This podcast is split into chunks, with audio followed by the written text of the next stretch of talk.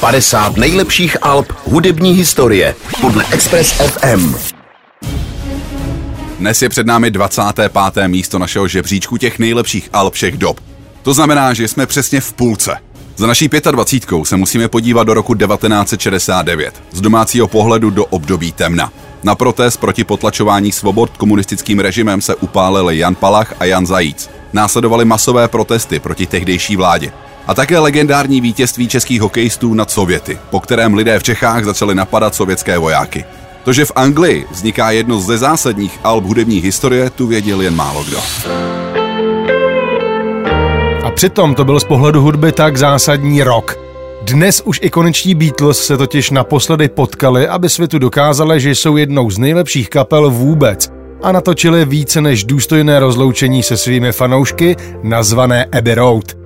Deska Let It Be, která vyšla ještě po Abbey Road, byla natočená už dříve a také právě Abbey Road, jedenáctá deska brouků jejich pravým epilogem. Deska vychází v době, kdy vztahy v kapele nebyly dobré. Světem dokonce koloval absurdní hoax, že Paul McCartney je mrtvý. Možná někteří z členů už tušili, že pracují na posledním společném díle. Tohle všechno jim ale nakonec hrálo do karet a vybičovalo je to k jednomu z jejich nejlepších výkonů.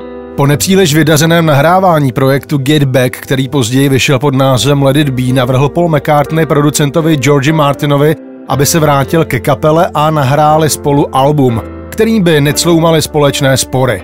George Martin souhlasil a měl jednu zásadní podmínku. Hudba musí být nahrávána stejně, jak tomu bylo u jejich starých desek. Konkrétně tím myslel dobu před jejich devátou deskou White Album. I když John, Paul, Ringo a George uznali, že jejich poslední nahrávání bylo příjemnější jak ty předešlé, tak i tak bylo znát, že do kapely se dostávají osobní problémy jednotlivých členů. Pro někoho za to mohla jako ono, partnerka Johna Lennona, ale veřejně se také vědělo o Lennonovi a verzi na způsob, jakým Paul McCartney skládal písně. Když si tohle člověk uvědomí, tak je až neuvěřitelné, jak se deska Abbey Road povedla. Samotná deska má dvě podoby. První strana je sbírkou singlů a druhá strana zase sbírkou kratších segmentů písní, které na sebe navazují. Celé album je pak mixem blues, rocku a popu. Na Abbey Road pak Beatles vůbec poprvé používají Solid State transistorový mixážní pult, který poskytl čistší a jasnější zvuk než u předešlých nahrávek. Název Alba pak odkazuje k legendárnímu studiu, ve kterém celá deska vznikala. Legendární je dnes i obal celého Alba. Jednalo se o první britské album, na kterém nebyl uvedený název kapely ani název Alba. Proč taky, když samotní Beatles byli slavnější víc než Ježíš? Na známé foce skupina přichází přes ulici v jediném souboru zleva doprava. Vede Lennon, následovaný Ringo Starr, McCartneym a Harrisonem. Vlevo na obrázku je bílý Volkswagen Beetle, zaparkovaný u přechodu pro chodce, který patřil jednomu z lidí žijících v paneláku naproti nahrávacímu studiu.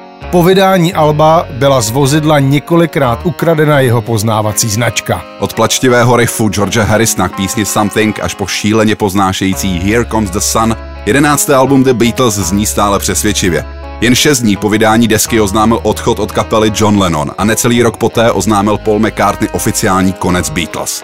Závěrečná sada sloučených písní, dominující druhé straně desky Abbey Road, byla příhodně ohromující labutí písní pro tuto bezkonkurenční kapelu. Album Abbey Road je posledním milostným dopisem světu od nejslavnější kapely všech dob. Pro některé dokonce je jejich nejlepším albem vůbec a také počátek takzvaného arénového roku smávajícími zapalovači, jak ho někteří hudební publicisté označili. To vše jsou důvody pro 25. místo v žebříčku nejlepších alb historie podle Express FM. A jako ochutnávku tu pro vás máme single Here Comes the Sun.